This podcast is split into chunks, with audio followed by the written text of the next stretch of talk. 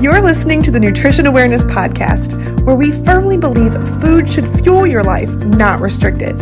Each week, one of our registered dietitian nutritionists will motivate and educate you with accurate and reliable nutrition information to help you achieve your health goals using food.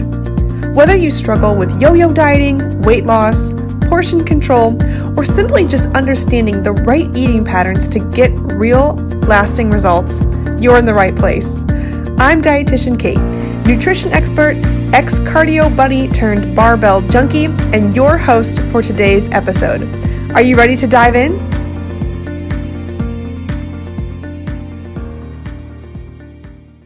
All right, it's the episode everyone has been waiting for. Or maybe, Megan, it's just you and me. This is the episode that we've been waiting for for the past 30 days because we've been doing Vegan January. And today, the day we are recording this episode, it is January 30th, which means we have just over 24 hours left of Vegan January.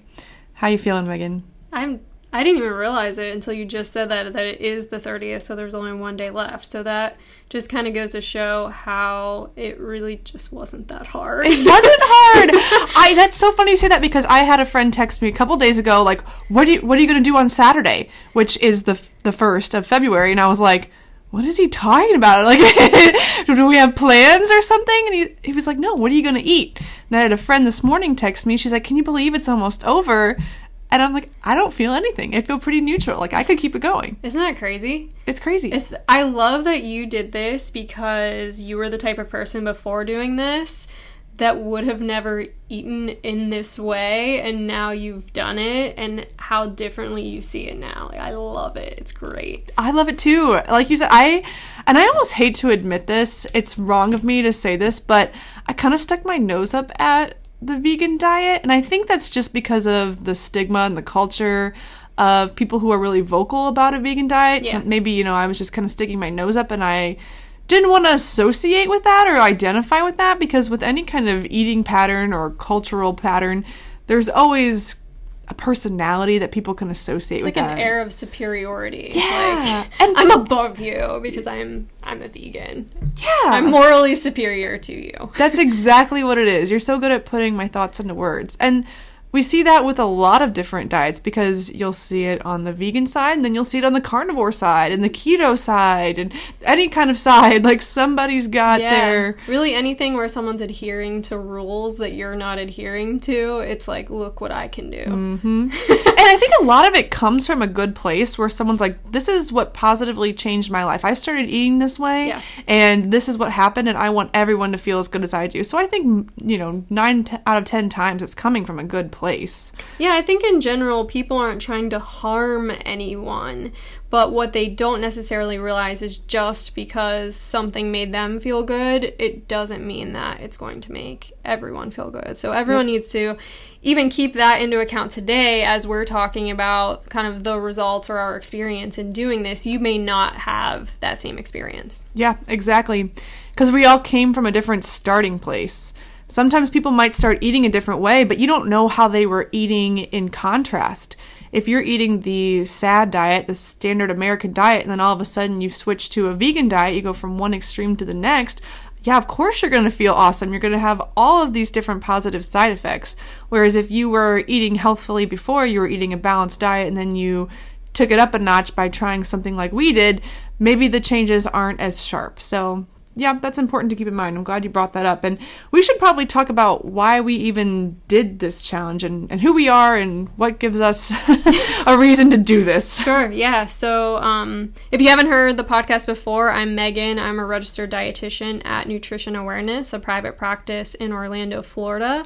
And I specialize in working with mostly entrepreneurs who want to take their nutrition to the next level and optimize their performance and productivity. Yep.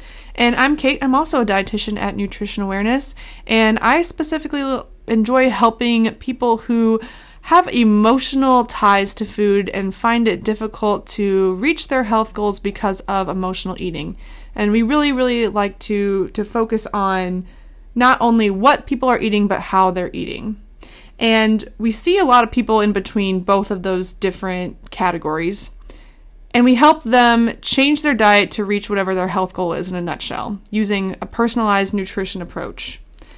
Which is why we want to try things like the vegan diet so we can better speak to people who either have an interest in eating a more plant based diet or who already are vegan. So it's important for us to experience these different diet patterns for ourselves. I was just going to say this in no way means that we prescribe a vegan diet to all of our clients. All that it means is that we want to gain experience in eating this way so that we can better relate to our clients and figure out what is going to work best for them. If we can kind of put ourselves through it, it helps us to see it through the lens of a client that's walking through the door that just watch Game Changers Mm-hmm. because it happens almost every week now. Yes. Where where where they've watched that popular documentary right now and immediately want to go vegan. So it really helps us to determine whether that is going to be something that's going to be successful and sustainable for them or not.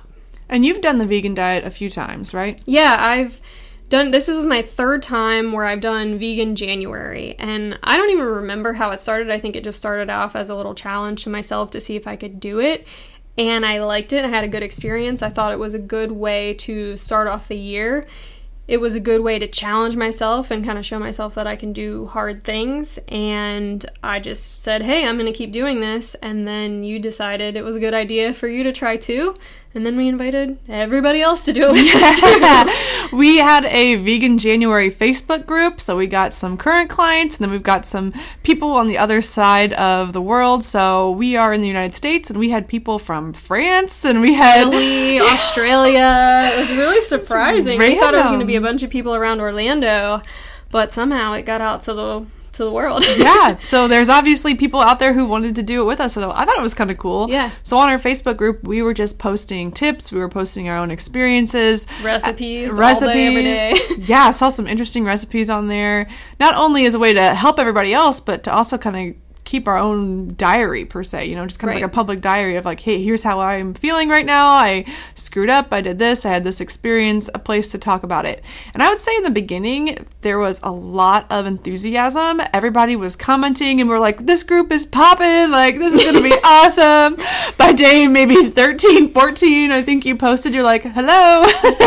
Anybody out there? it's like in the Titanic when you're blowing the whistle, like in the middle of the ocean. Definitely had some dropouts. I will say that for sure. So um, let's talk about some of the positive things we experienced, the negative things we experienced, and um, just so we can kind of help people determine if they think this is something that they want to try. Mm-hmm. Yep. I would say let's start with one of the most asked about topics when it comes to the vegan or even vegetarian diet, which is protein. so, Megan, okay. did you? I know I didn't put. We have a little template here. I didn't write Yeah. that down, but we know how to answer this. Did Did you find it hard to get protein?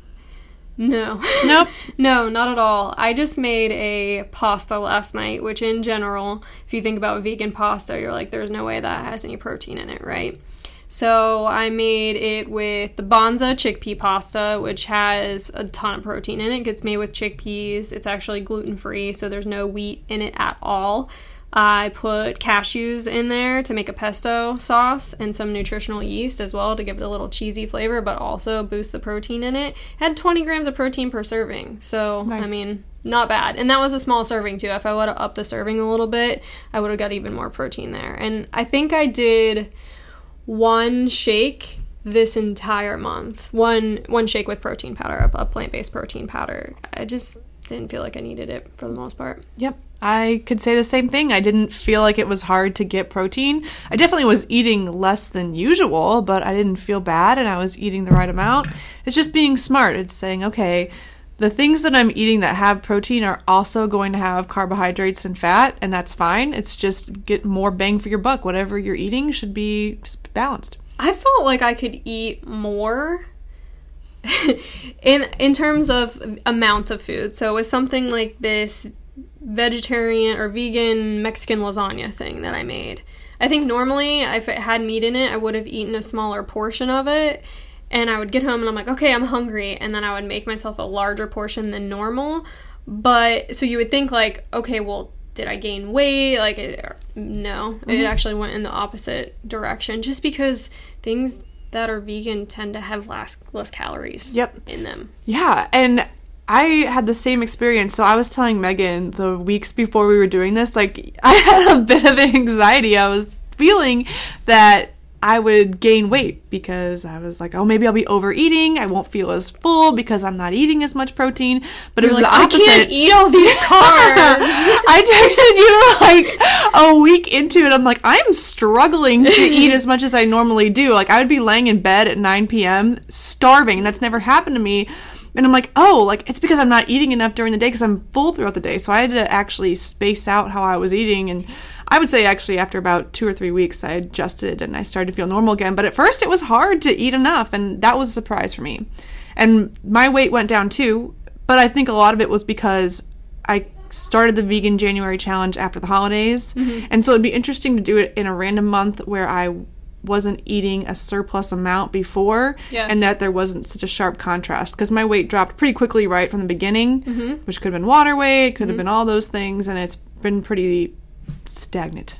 So for me, I actually started the month at a lower weight than I had been at, you know, since August, September, October of last year. It was actually down lower than it had been. So, however that happened, I lost weight over the holidays and it has continued to go down Nice. in January. So, I don't think it had anything to do with me being at a higher weight because I wasn't when we started. But this is historically like this is how my body responds mm-hmm. every year. It, it always goes down somewhat. Yeah. But hey, at the end of the day, no problems getting protein in, no concerns about weight gain. Yeah. That was that was a good thing for me. I mean, Talk about your recovery too, since we're talking about protein. Yeah. Because you you lift a lot of weights. I do CrossFit, so we're super active. We're using our muscles. Did you feel more sore? I did feel more sore. but you brought up a good point because my workouts were amazing. So I don't normally track my food every single day, but I was curious, and because I was a little bit nervous about overeating, I did decide to track what I was eating probably 75% of the time during this challenge. So when I would track, my carbohydrates were way, way higher than they'd ever been. I just gravitated towards a higher carbohydrate diet on the vegan diet rather than plant based fats. It was just really easy for me to get my food with carbs. So my lifts were really good. Like I noticed right off the bat how much stronger I felt because I was eating so many more carbohydrates than normal. But then I noticed my recovery was a little bit delayed. And so I don't know if it was because my workouts were more intense or if it was because I wasn't eating the same amount of protein as I normally was. I did notice that, and I still notice it. I'm slower to recover. I'm a little bit more sore than usual. Mm-hmm. So it could be from either of those reasons. Okay. I also noticed my workouts were freaking awesome this month. I don't know if it's because I'm extra motivated or I really like the workouts that were programmed or if it has anything to do with my diet. I feel light, I feel fast, uh, I feel strong, and like I said, I don't know if that's because of the diet or in spite of the diet, but that being said, um, I feel like I'm killing it this Yeah. month. Me too, and I don't want it to go away. I'm like, I don't want to go back, which is something I never thought I would say. How about energy levels? Oh, energy's been great. Same. But I've never had low energy. Oh God. Okay. well, I also drink a lot of coffee where you you're in and out of it, but I'm one of those people that gets up, gets to work, and I might have like an hour where I'm slow, but I'm I'm pretty high energy all the time. all right. All right. Um, appetite. Anything else to talk about with appetite?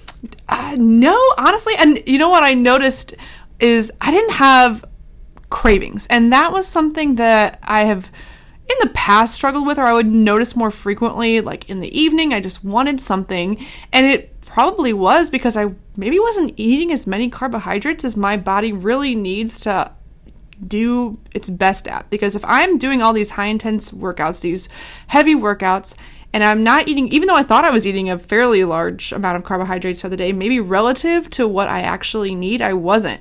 And so, because I was eating more carbohydrates throughout the day, I not once had any kind of sweet or chocolate craving in the evening. And periodically, I mean, I would normally have that two or three times a month where I was just like, I need something, I need chocolate, I need something, I've got to just have it. And I didn't have it one time. I still needed chocolate, and that's not abnormal for me. It's something that I eat fairly frequently. And the only chocolate that was in our house were these truffles left over from Christmas that I'm sure they didn't have an ingredient label. And I did cave one night. We had people over for dinner, and I put the truffles out, and everyone was eating them, and I was like, ah, me too. Maybe this doesn't have milk in Maybe it. it's vegan. Just kind of talked myself into believing that. But then after that, I went and bought. Uh, what brand is it? So Delicious that has the ice cream bars that are cashew yeah. milk based. They're so freaking good. I think they're only 100 calories. There's a salted caramel one, there's a double chocolate one. I actually think those are better than any dairy based bar I've ever had. And I would have those instead if I was craving chocolate once. So once I like realize I'm still gonna have these chocolate cravings, I need to get something to fill that gap that doesn't have dairy in it. I did that and it was fine. And Will eats those all the time too, and mm-hmm. he's not doing the vegan challenge and they're delicious. So anybody, if, okay, so anybody could enjoy it.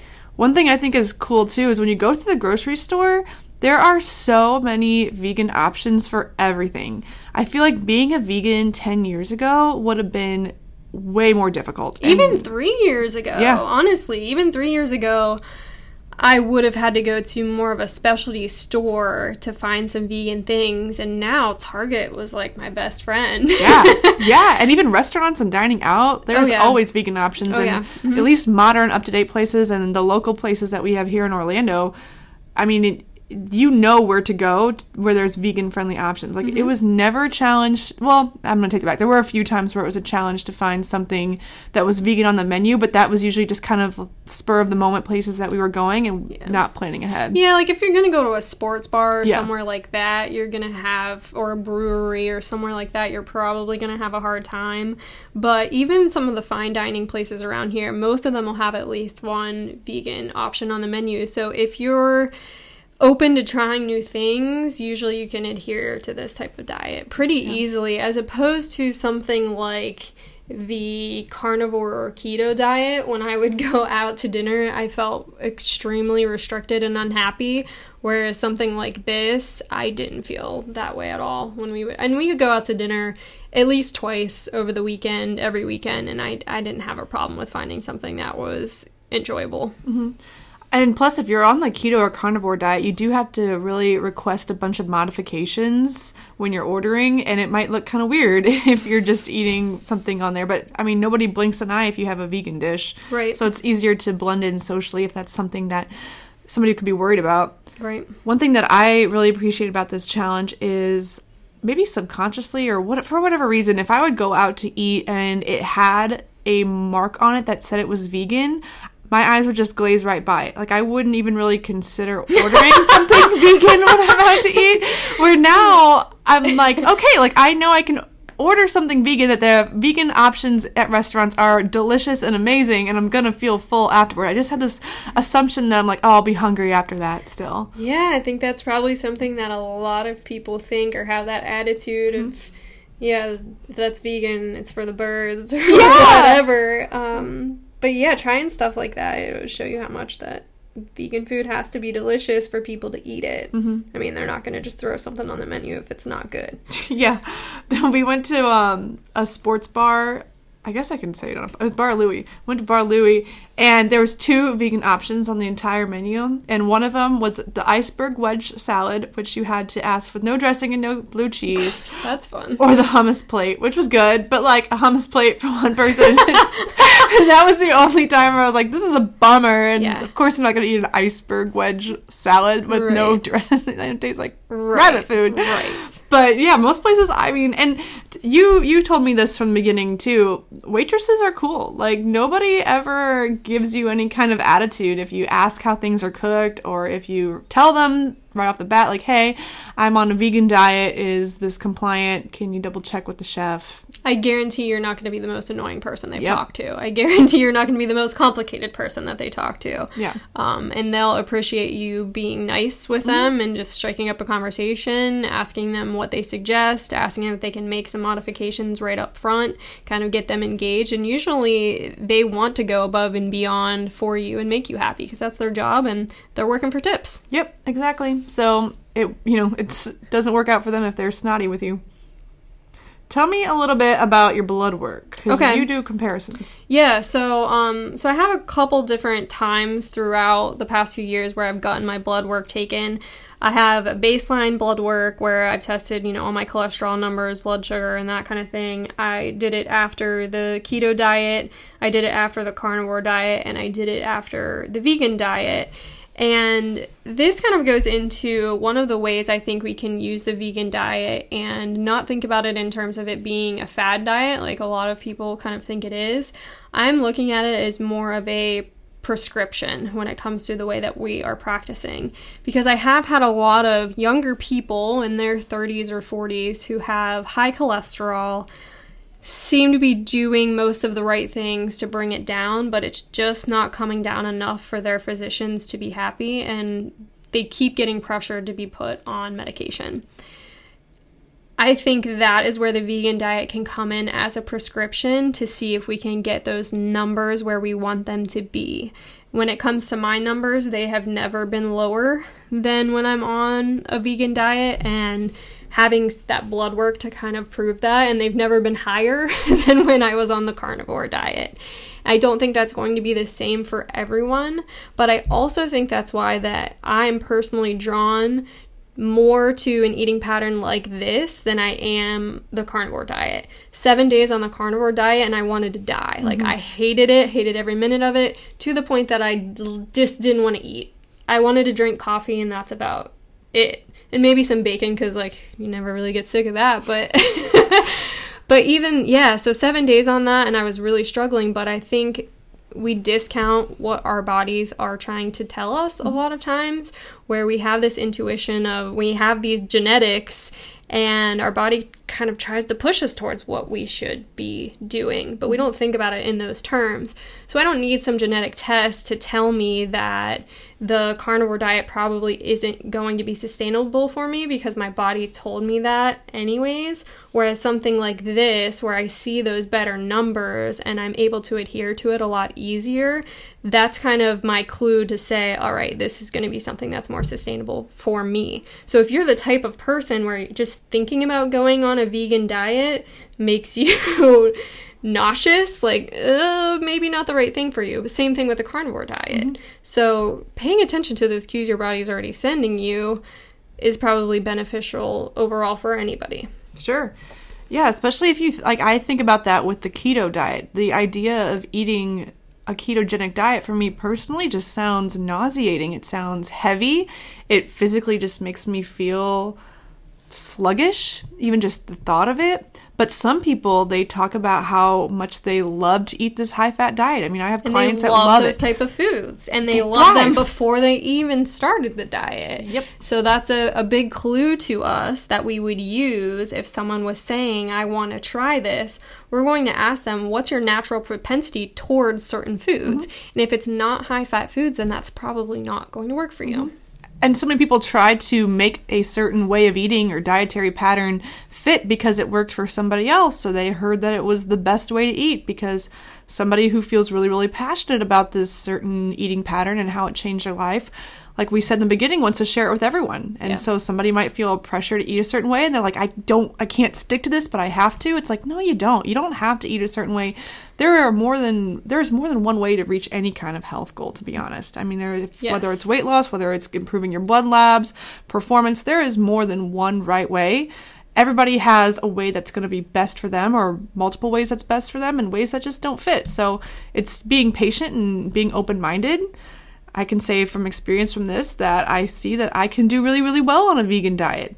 And I never really was as open minded to it before. So it's just being open minded yeah. and trying new things and, and like you said, being in touch with with what your body is naturally pushing you to do. Which brings me to another point. I think a lot of people are so far removed from their own hunger and body cues whether it's just because they're not thinking about it because they're so used to just eating on the go or maybe their taste buds are a little bit what's the word desensitized mm-hmm. and they expect to be eating these things that are hyper palatable from our food market yeah, I think I think overall if you're someone who is concerned about heart health, maybe you have high cholesterol in your family, heart disease in your family and you're wondering how you could take it to the next level, do a trial. Mm-hmm. You know, commit to this for 4 weeks. Mm-hmm get your labs taken at the beginning and at the end of the month. It's like 50 bucks to get your your uh, cholesterol panel done from Quest or somewhere like that. It's not expensive. You can order your own lab work. You get it for free probably if you go through your doctor, but I think it's worth trying something like this to see if it does help you. And if it does, then we kind of figure out how do we make these decisions in the future that can make this sustainable for you. Mm-hmm. So maybe a lot of the things that you did when you were on the vegan diet work for you, but you can't say no to bacon, for example. So okay, let's work that in and let's do another trial and then see how that affected your cholesterol as yeah. well. Like using yourself as a human guinea pig is the best gift you can give yourself. Try different things and see what works.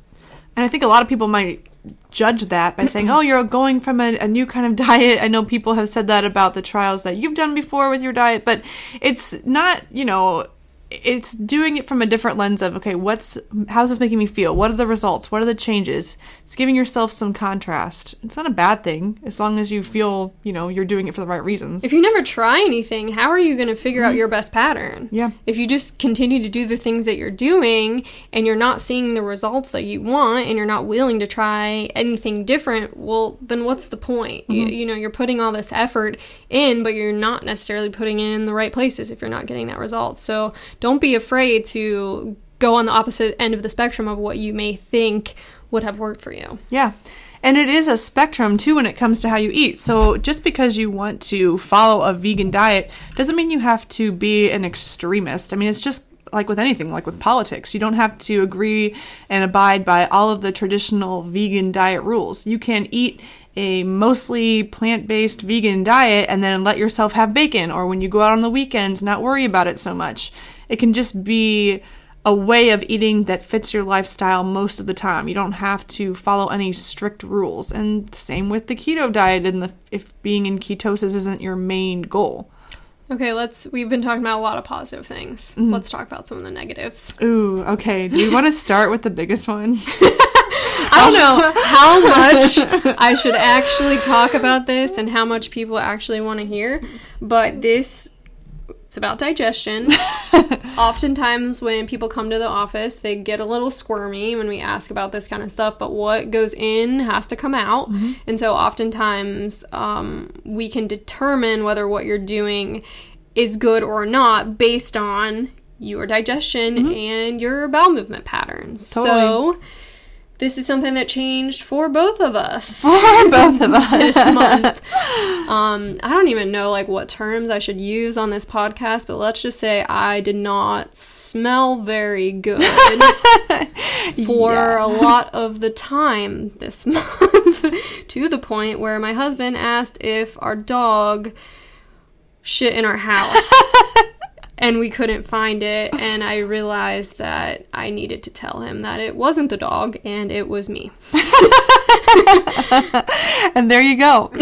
I mean yeah I, it's just was, you're eating so much more fiber and the interesting thing was I was eating pretty consistently the same kinds of foods because I don't have a husband and I was cooking for myself. So I was eating like the same meals several days in a row, but you were eating different foods every single day. Yeah, it didn't matter. It wasn't like, yeah. oh, here's the one thing that I really pinpointed that is causing this. It would be like several days during this week and then I'd get a break and then several days during that week and I'd get a break. And right now I'm not having any issues. So I don't know. it's I don't know what the deal was. Yeah. When you need mealtime inspiration, it's worth shopping Kroger, where you'll find over 30,000 mouthwatering choices that excite your inner foodie. And no matter what tasty choice you make, you'll enjoy our everyday low prices, plus extra ways to save, like digital coupons worth over $600 each week. You can also save up to $1 off per gallon at the pump with fuel points. More savings and more inspiring flavors make shopping Kroger worth it every time. Kroger, fresh for everyone. Fuel restrictions apply. I mean, the first like five days, I definitely had the same experience where I was like, I don't know how I'm gonna be able to even sit in the office. yeah, like if you have the closed door. That's why our office is a room with a closed door. We can't open a blind. Like we have a diffuser if needed, but I don't even know if that diffuser could mask what was going on. But mine went away, and le- there was like two days where I ate like half a bag of jumbo carrots just throughout the day because that's all I had. I didn't go grocery shopping so I was just eating raw carrots. and yeah, my ass was on fire. But other than that, I didn't have the same experience, but it was definitely bad at points. Yeah, so other than, I mean, other than the gassy part of this, as far as like digestion, like everything Oh, it was amazing. great. It was Yeah, yeah, amazing. exactly. yeah, everything was great. Like normal bowel movements every day, several days sometimes. Yeah. Um, but just the gas part of it was unfortunate. So I'm curious that if that would continue or if it had something to do with my gut micro- microbiome kind of reworking itself Mm-hmm. um, and if those type of bacteria would colonize and help me out Mm-hmm. I feel like, I mean, I was doing so much research on this, and a lot of the research that you do on this is anecdotal. It's people on forums and people commenting their own experiences, and everybody has different experiences. But overall, people who had been vegan for a long time were all agreeing that the initial weeks of being a vegan were definitely a whirlwind, for lack of a better term. and it got better over time as their gut started to adjust to the high amounts of fiber because I thought I mean I thought I was eating a high fiber diet. Like I'm meeting the daily minimum recommendations, but I was eating like 60 per, not 60% like 30% more than I normally would Oh, and that made such a difference. Like I was hitting up to 60 to 65 grams per day of fiber sometimes. crap. Like I, I was eating but that's cuz I was just naturally going towards those carbohydrate foods. Cool. And uh, my diet was lower in fat and there was definitely gas and that's what happens with fiber. It's a lot. So i would say maybe if someone wants to start this and avoid this they would maybe titrate their fiber up Yeah, so don't go from never eating a vegetable to eating all these super Mm-hmm. fibrous Brussels sprouts, broccoli, and beans all Yeah. in one day. you will notice bloat too i did notice a little bit of bloat with it in the beginning and that went away pretty fast How about skin? You said you had some a little bit of a skin issue. oh well i thought that i maybe this was the placebo effect but i was like oh my god my skin is so much better the first three weeks and then last week I had a major breakout and it's getting better now. And it wasn't around my cycle or anything. So I don't know if there was something, but I thought my skin was getting so much better. And I didn't know if it was maybe because I was just naturally eating less sugar or what. It might have all been in my head. And then I had a breakout and I was sad. But people ask all the time if cutting out dairy and, you know, animal products could help with skin. For me, I thought it did, but then it ended up not being so. yeah, and this is one of those things too where I feel like with clients, a lot of times they'll think everything is either caused by food Mm-hmm. Yeah. or has something to do with what they're eating or an allergy or an intolerance to something. And a lot of times I'm like, you know, it's, Yeah. it's probably just not. It's probably not. it probably It's has nothing probably to not. do with what you're eating. I mean, as dietitians, we often will correlate everything to food as well, first and foremost, but Mm-hmm. most of the time the truth is it probably really has nothing to do Yep. with you going vegan, the fact that you had a breakout. I was just looking for things. I was Exactly, so like yeah. hyper aware. I was like, is my skin Yeah. better? And then, uh, yeah. One thing we didn't talk about was uh, that I wanted to cover was cost. Mm. That was something that I got lots of questions about. People that weren't necessarily doing the challenge, but saw that we were doing it, were asking like, how much, how much more do you spend on a vegan diet than you do on a regular diet? oh, I spend way less. Yeah. But I wasn't buying any of the special. Like, if you, I could see how it could add up if you are buying a lot of vegan alternatives. So if you're buying lots of dairy-free whipped cream and dairy-free ice creams and dairy-free yogurts and like if you look at butter, if you're going through the butter aisle and you see the vegan butter, I mean, it's like $6 compared to dairy butter which is anywhere between a dollar and $2. So if you're buying those items, sure, I can see it add up. But if you're buying just produce and beans and you shop at the right stores where you know that you can get better value and quality produce and quality food, then yeah, I saved a lot of money because not buying meat and cheese and dairy, those things really are what adds up in my cart. Yeah, I track my expenses every month, and grocery is one of the categories that I track. And historically, I always spend less during that vegan month because, yeah, like you said, meat is one of the more expensive things that are in your cart. So if you're not buying the fancy ass vegan cream cheese that's six bucks, then you're not going to be spending more. And I asked even even to the point that I was so confused by this question that I asked the client like, "Why do you think that?" And they said that they have the impression that in order to eat vegan, you have to shop at places like Whole Foods or Earth Fare or the super bougie grocery stores. But the more we were talking about, it, I was like, you know that you can go to Winn Dixie and get spinach. yeah, potatoes. yeah, and like once we were talking about the staples of the vegan diet just being natural foods, he was like, "Yeah, okay, I get. Yeah, that you're right. I didn't think about it in those terms." Yeah, it's interesting. And I think that could also just tie into eating healthy in general, right? Mm-hmm. Is not more expensive. It's just you have to be a smart consumer. Any way of eating can be costly if you want it to, if you choose those costly products or those things that are, because essentially a lot of people are paying for convenience and they're paying for something specialty or they're paying for a certain brand. So if it's marketed the right way and it's convenient, then of course food companies are going to mark the price up. And if you pay for it, sure you you save time or you save, you know, risk of trying something you don't like, whatever. But if you take the time and you think, okay, like look at this can of chickpeas relative to, you know, a pa- 99 cents. Yeah, if even, right? And if you get the store brand kind, like your girl's 89 doing here, cents, hey, yeah. those 10 cents add up. Exactly. And you compare that to a sirloin steak. I know, obviously, it's different, right? You can't compare chickpeas to a sirloin steak, but you can see if you don't have a choice, it's a lot cheaper. Yeah, and I think that um, just yeah, when you think about it in terms of that and how you're avoiding spending money on the things that are typically more expensive, I'm budget conscious. The one thing I would say that I do more than the average consumer would do is I will go to different grocery stores and I switch it up every week. So uh, once I'm done with something and I know I need a specific thing, I'll go to that different grocery store. So I think that extra trip of getting my produce in one place and maybe getting the other things in another place helps me to keep that budget down too. Yep. Yeah, some people are diehard. They just go to their one grocery store. So then you just have to look at the prices at your grocery store and can compare there. But if you're willing to go to places that sell local produce, or if you're willing to go to certain stores that are notorious for having lower costs, then you can save even more money. And a lot of times, those places are going to have specialty things that you'll get for a lot cheaper if you just make the trip out. Yeah, Target had buy one get one on a lot of products mm. this month and that was a lifesaver. It was great. Yeah. I gotta say, Trader Joe's has a great selection of vegan protein alternatives that are way cheaper than anywhere else I could find. I mean, you can get like a block of tempeh for one ninety nine, and I was looking at Publix, and it was three times that much. So it was Yeah. interesting. Mm-hmm. Cool. yeah.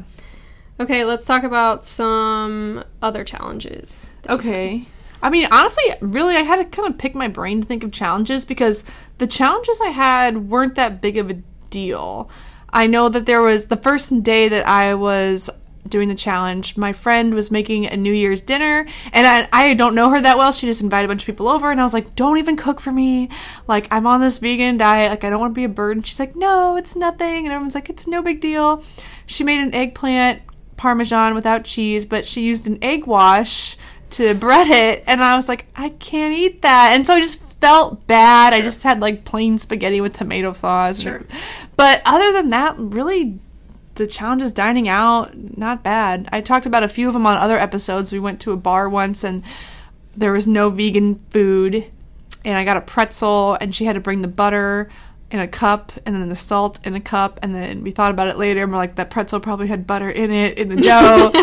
But whatever. And so I just felt bad but really I didn't I didn't see many challenges what Yeah. about you with with dining out Um, I don't think it was so much of a challenge for me that I, but I think would maybe be a hindrance for people in seeing results if they were following a vegan diet. I do think it is easier to cheat on something like this than it is something like a more extreme carnivore or keto or whole 30 or something like that because you can go get a vegan de- donut really easily. yeah yeah and it, it's not healthy just because it's vegan French fries are vegan. Yeah. um, for the most part. So there's a lot of things that technically fit on this diet that aren't healthy. There's vegan hot dogs, there's vegan pizza, there's vegan ice cream, and that because the the vegan term tends to have a health halo surrounding it, people often think the vegan versions of things like ice cream are healthier for you. Like that so delicious ice cream bar, it's not any healthier for me than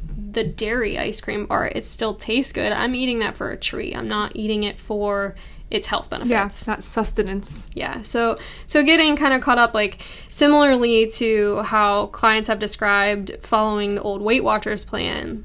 On the point system, it never really taught them how to eat. So they would play this game with themselves of I can still eat a burger and fries as long as I'm within the points, but they weren't eating anything that was actually good for them. So in following a vegan um, eating pattern, you have to still make sure Mm-hmm. that you're eating healthy foods because you can do this in an unhealthy way. And I want to make that clear. Yeah, I mean, you just have to look at those vegan ice creams and vegan treats as treats, just like you would on an omnivorous diet. It's these aren't things that you need every single day just because they're vegan. Right. They're just giving you more opportunity to indulge in things like people who are not on a vegan diet without feeling like you're missing out or deprived. So it just makes sticking to a balanced vegan diet easier. You just can't lean Yep. on them as crutches. That's one. uh, That's another thing too about dining out that I didn't think about.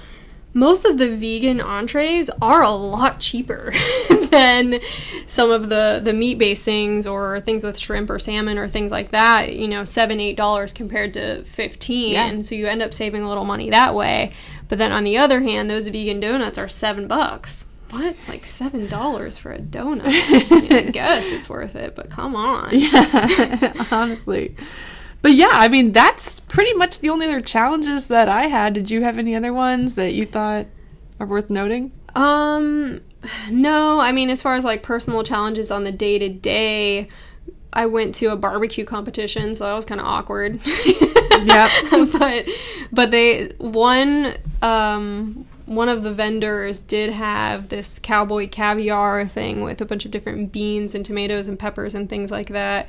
And I was like, okay, even at a barbecue competition, I most found un-vegan thing. I found something Yeah. vegan. So Yeah, there's, I mean, I didn't have any experiences other than the two I mentioned where there was nothing vegan. I went to a bridal shower, there was plenty of stuff. You know, there was one time I got invited to go to tapas. And I, you know how everyone just splits the bill with tapas. I was like, that no way. There's, I am not gonna play that game. So I was like, I'll just meet you guys afterward. Like at home, I ate my normal like little tofu stir fry thing. kind of sad about that. But then I was like, you know what? I'm saving money. I don't need to go eat a bunch of tapas and be the pain in the butt with everybody and be like, oh, actually, I can't have that. And no, sorry, I'll just take the Yeah. pita bread. so I'm really curious what your February is going to look like. yeah. Okay, so I was kind of having this little discussion in my head this morning. I'm kind of grappling with it because I want to keep going just to kind of see how far I can go and see if I can sustain this for a long time. But I think I'm going to give myself just a little bit of wiggle room. You know, I'm going to eat a vegan diet at home, kind of keep doing what I've been doing at home. But, you know, if I go out to eat or if somebody cooks for me, I'm not going to ask, is there cheese in this? Is there butter in this? I'm going to just kind of enjoy it for what it is. But the meals I'm making at home, I'm I'm pretty I'm in a good little place right now, good vibe and I'm liking the meals that I'm eating and yeah. Do you think you'll eat eggs? Yeah. Me too. hmm I miss eggs because they're so easy in the morning. Me too. That's definitely something that I will add back in. For most breakfast over this month, I've been doing something like either a sourdough bread that I've made myself or a sprouted grain English muffin or bread with like hummus and avocado. And I was using some of that Just Egg product. Um, it's a liquid product that's a replacement for eggs. It actually does have protein in it. It's made from I forget what it is now. Mung beans, I believe, is the first ingredient. So, and it was good, but it's also one of those more expensive items. I think it was seven dollars for a bottle of that, whereas you can get pasture raised eggs for three ninety nine, mm-hmm. four ninety nine if you're shopping at the right places. And I feel like there is a real place for eggs mm-hmm. in in a healthy diet. So Yeah. that's something that I will personally add back in. I don't think I will be serious about looking at labels for something like, let's say, a pretzel. Yeah. I'm not going to look for casein or whey or something like that. I just don't really care that much. If I'm going to eat a pretzel, I'm going to eat a pretzel whether it's vegan or not because it's not. I'm not eating something that's covered in cheese Yeah. or, or anything like that. Chocolate, I'm going to choose not to care about. If it has a little bit of milk in it, that's absolutely fine. But as far as the actual milk products, I'm going to stick with cashew milk or almond milk or more of those plant based things, which you kind of did that mm-hmm. already too, right? Yeah. You and your Although I did- almond milk latte. Don't hate on my almond milk lattes. I'm consistent. So yeah, I'll continue that. I actually found a couple vegan yogurts that I actually liked this time, whereas three years ago, vegan yogurt was disgusting. The lava L A A V A, I think it's um I think it's called lava or I think it's spelled. And the Siggi's yogurt I didn't actually get to try, but they just came out with a plant-based Siggi's yogurt that one of the challengers in our group said was really delicious. So Yeah. I may still buy some of that just depending on price, or I may just skip the yogurt Yeah. altogether. Yeah, I used to eat yogurt for breakfast every single day. It was just kind of like my post workout breakfast, and I thought I would miss it a lot, which is weird. But Mm-hmm. I don't care. Like I don't. Wa- I have not had any cravings for for well, not any. There's been times where I wanted cheese, but Oh my gosh! often. So Lucky's, uh, the if you're not from Orlando, Lucky's is one of the coolest grocery stores that we have around here, and they're all closing. So all of us nutrition nerds are really sad about it. And they were selling everything at twenty percent off. So my husband went and bought all these cool cheeses and came home and made himself this cheese board. And I was like, "Can I please just have a bite of a couple of those?" really sad. Do you still have it waiting for Yeah, you? oh yeah, there's still there's still some in the fridge. This was just last week. Um, so I think like something like a really good cheese board. Yeah. awesome. Like I'm I'm still gonna partake. Yeah. And, and stuff like that. I think my my biggest thing is I got into you know I was vegetarian for two years. I started to work meat back into my diet because my parents raise cattle. They're in Ohio, and I would get beef from them, and I felt good about eating that. But what I noticed is certain things just started creeping back in after a while. And last year, last summer, I remember it was almost every week I was going and buying chicken and had no idea where that chicken was actually coming from. And at that time, I was like, man, how did I used to be vegetarian? I don't even, th- I don't think I could do that now. So by doing this, mm-hmm. oh, it's a lot harder than being vegetarian and going full on vegan. I kind of showed myself, oh, you can actually make this work. And so now I'm recommitting this year to knowing if I'm going to eat some type of animal protein, I'm going to know where it came from, how mm-hmm. it was raised, and I'm not going to support any of the conventional farming Yeah. practices. listening to your podcast with the Pasture Brothers and then doing the interview I did with my friend who is the dietitian studying sustainable practice really started to open my eyes to this. And I know there's lots of people talking about the ethics behind farm fa- factory farming and where you're getting your meat from and it's like I always knew that but it didn't really resonate with me because I was kind of being a bit selfish you know thinking like so much easier to turn a blind eye to it. Really, Yeah. it really, it really is. I it's just easier to not think about it. Yeah, but now it's like, well, I don't need those things in my diet. So when I'm going to eat those things, I'm going to make sure that it's coming from an ethical place,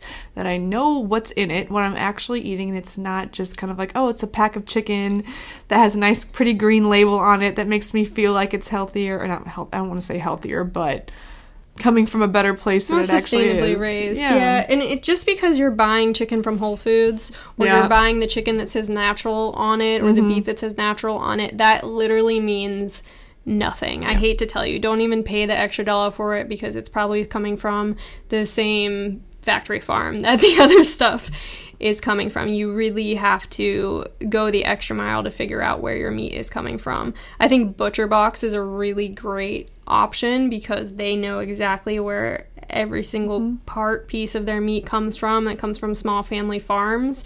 That pasture raise all of their animals and nothing is in any kind of a feedlot ever.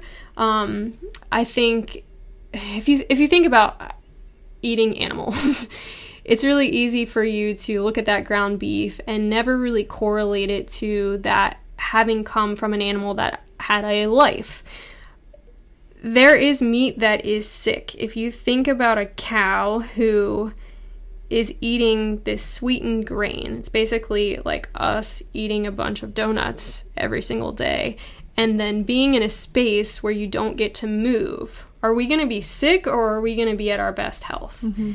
That animal is not going to be in its best health either. And so then you're eating that animal that hasn't had the healthiest life. And so, don't you think that's going to have an effect on your health too? Yeah. It, it's easy not to think about that because you're not looking at the animal and its environment. You're looking at it after it's gone, you know? The easiest way that you can illustrate this for yourself and see it is if you buy a pasture raised egg, not pasteurized. Pasteurized just means it's heated to a certain temperature to kill certain bacteria, but pasture, like the green grass, raised. Buy pasture raised eggs, you buy just a regular old conventional egg, and you put them in a pan next to each other. Break them open, put them in the pan next to each other like you're going to fry them. You will immediately see a huge difference. One of the differences you'll see is that the yolk will not spread as far. Um, and so in the pasture raised egg, so think about that like a tight muscle almost. So the muscle is atrophied in that other egg, that yolk, it just kind of like bleh. yeah, it does. It like throws up. spreads out exactly and then the color of the yolk is going to be completely different mm-hmm. too the color of that pasture raised yolk is going to be a bright orange color that is beta carotene those are nutrients that that chicken got when it was outside eating grass and bugs and the thing that it's supposed to eat versus being in a cage or in a barn eating a bunch of grain and not being able to move because it's packed in there with all these other chickens. It's a sick chicken egg versus a healthy chicken egg. Mm-hmm. And yeah, it might be gross to think about, but I think we need to stop turning a blind eye to these kind of things and mm-hmm. just act like there's not a difference. Cage free does not mean the same thing. Stop wasting your extra dollar on cage free eggs. Still means they're just packed in a barn just because they're not in a cage doesn't mean they're any healthier for you. You have to look for that pasture raised term. And try to think about that when you're comparing meats as well. It's it may not be as visual when you're buying a pack of ground beef. That may they may look exactly the same, but health wise I just don't think it's going to be the same. Yeah, I agreed. And it's if price is something that you're worried about, then it's just say, okay, eat less of it. Exactly. Buy the higher quality protein, buy the higher quality eggs, buy the higher quality meat, and then cut back on how much you're eating of it. You know, if it's not within your budget, fine. Do a few days where you don't eat meat. It's not going to kill you. I used to think it would be really, really hard for me to do. And if you know me, and if I can do it, you can do it. You know what? If it's not within your budget, you shouldn't be eating it every day. And it's as simple mm. as that. If that high quality chicken or steak or beef or whatever, you can only afford to do that once a week, then you should be doing that once a week. Historically, this is the least amount of our total expenditure. Like, whatever, what you're spending on food versus rent versus all of these things, like that percentage is the lowest that it's ever been historically. Hmm. I mean, back in the day, you would get one chicken a month and it was exciting that you got this one chicken and it was the whole chicken. It wasn't like you got to just pick a breast, mm-hmm. just one part of this chicken and you were going to eat this all week long. This is kind of a new thing for this to be available to us and that requires factory farming Yep. for people to be able to have that access to food. So, what are you willing to do to get that chicken every single week? And and I think the answer is not only to cut back on the consumption, but kind of voting with your dollars and only buying those things where you know that they have been sustainably raised and really taken care of. Yeah. And that old saying, be the change you want to see, it might not seem significant for just one person to only be buying high quality dairy and high quality meat. You might think, what's the big deal? I'm not going to be the one that resolves factory farming. But if you want to see a change and if this is important to you and if we're inspiring something for you and you want to keep researching it, start actually following through. I was guilty of not doing this for so long because I would think that way. I'd think, well, what's it matter if I buy my chicken, you know, and I was eating it every single day and mm-hmm. multiple times a day? Like, what am I going to do? And if we all have that attitude, nothing's going to change and the food market's going to stay the way it is. Whereas if consumers start only purchasing those higher quality meats, then we'll have to see the food market and the farms and, and the way that things are being done now change to adapt to what consumers are demanding. Things are changing. One of a podcast I just listened to today, the Bon Appetit Foodcast, one of my favorite things. I'm obsessed with all of those people and what they do. Uh, So if you're into food at all, I would really recommend that podcast. But they were talking about their promises, kind of their their promises to go greener this year and the things that they were going to do because they have this huge test kitchen and all of these chefs that are working there every single day and testing all of these recipes. And one of the things that they committed to is that 30% of their recipes that are going to be in their magazine are going to be meatless. And I was like, wow, that is awesome that they're committing to that. Mm-hmm. And another commitment from them was to do pasture raised and organic foods as much as possible. 90%, I think they said. So there are people making this commitment and realizing how much of a difference it makes, especially with these gourmet chefs from Bon Appetit. They are realizing how much different these things taste and mm. how high quality their recipes turn out when they use these higher quality ingredients. I always think of Joe Rogan with these kinds of things because he hunts his own elk and he's always Yeah. on the podcast, like talking about the differences between wild game and I just don't even, well, I don't really eat red meat anyway, so I can't really compare anything, but it's so true when you have, I think of salmon, when you have a wild caught salmon and the color of the salmon is orange and it's bright and it's just, it just tastes fresher, it's just different. And I know that a lot of people don't even have anything to compare it to. They don't have that contrast. It's not just about the sustainability, it's not just about the ethics, it's also about the taste and the quality, and then, of course, how it works in your body. And I feel like, you know, if you're listening to this podcast, you obviously care about nutrition. And Megan and I obviously care about nutrition. So we need to be the leaders in this and lead by example and actually make sure that we're taking the extra effort to choose the highest quality things that we can do in the right amounts that fit our own budget and fit our lifestyle. And it's the it's the best thing for the planet overall, it's the best thing for the industry overall. And I promise that even if you feel like if you're listening to this and you're like, I could never do that, I could never cut back, I promise you can. It's the things that you say that you could never do that you have to try. Because otherwise you don't know. You just don't know what you can do. Right, exactly. And if you ever have the chance to try wild game, I would really recommend it. That's uh, we my husband and I asked my dad to kill us a deer this year so we could fill our freezer from with wild game. And the color of that meat is like a deep purple mm-hmm. compared to that light pink of maybe a steak that you would buy at the grocery store. And we've been doing our best to kind of share it with our friends that may have never tried something like that before. And every single time they're like wow that has flavor Are you hinting something at me?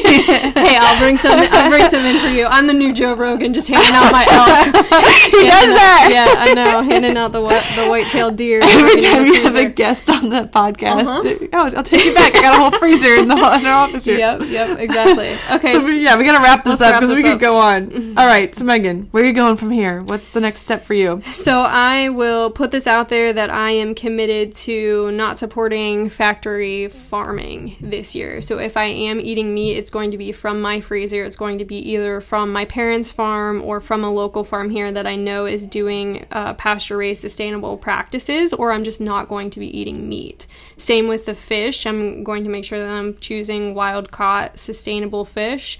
And if that can't be proven, then I just won't eat it. Boom. Bam. Awesome. How about you, Kate? Um, actually, another question. So, not just personally what's going to change for you, but also like how does this, if it does, change the way that you'll work with clients? I feel like in the past, I never. It's gonna. That's a good question. How is it gonna change? I can already see it's been changing how I work with clients because in the past, I have always been like, yeah, have a, you know, you can have an animal protein with every meal, and there's no reason to go vegan. There's no reason to go vegetarian. You don't have to do that if you don't want to do that. Where now I'm gonna say, well, obviously, if you're bringing it up, if you're asking me this question, it's something that's interesting with for you. Mm-hmm. So exploring more. Okay, well, is this something you want to try? I can help you make sure you do it the right way. You don't need animal product, and I can show them, hey, you know, if this is something you want to try. I can speak from experience. It was a positive experience, and you know, I'm not gonna. Never that I would. I've never shut it down before because I've But maybe shied away from it a little Yeah, more. I'm gonna. I'm gonna encourage it. Water the seed a little bit more than I did. Okay. What I about like for that. you? Um, the way that I work with clients, I, I think it does change a little bit because I will say that I have discouraged people a lot from doing something like this, especially when they come in having watching having watched the documentary and saying I'm going from my standard American diet straight into being vegan and this is what I'm doing and I'm doing it 100%. I do try to allow for some leeway with those people and kind of talk them into maybe easing into something like that. Just because, from what I've seen, a lot of times when you 180 like that, it lasts a week, it lasts two weeks, and then they're like, "Forget this. This isn't going to work for me." So I, I think I will continue to maybe help people ease into it, unless they're just full go. Like I, I want to do this and I want to do this now. I'll help them to do that. But I think, like, really, my goal for everybody is to figure out what's a sustainable way for you to eat for the mm-hmm. long haul, not necessarily what can you do for the next month or so. Mm-hmm. Love it. All right, so if you guys are listening to this podcast right now and you're feeling confused about what you should do, if you should try a different kind of diet, if you should try going vegan, if you should try going vegetarian, or you just want to learn how to incorporate more plant based options into your diet, what can they do, Megan? We're your girls. we your girls. Call us up. Um, go to our website. It's orlandodietitian.com or nutritionawareness.com. We got both of those. That's what's up. And I'll even link that in the show notes below. But, you know, if you're going to do it, you might as well do it right. You can hear all these things, you can watch all these documentaries. It's only going to confuse you a little bit more. So, we want to make it easy for you. We want to make sure you do it right and that you do it in a way that fits not only your goals, but your lifestyle. Because, like Megan said, our goal is to make sure that this is something that you can sustain if it's right for you. So, we'll help you figure out how to do it. Cool. All right. It's great chatting with you. Yep. Thank you for listening. I hope this episode was helpful. For topic requests or to apply to be a featured guest, please email kate at orlandodietitian.com. Want more nutrition awareness? Check out our blog for recipes, nutrition tips and tricks, as well as product recommendations. Our website is www.orlandodietitian.com. Dietitian is spelled D I E T I T I A N. This has been Dietitian Kate, and until next time, keep it real and keep it healthy.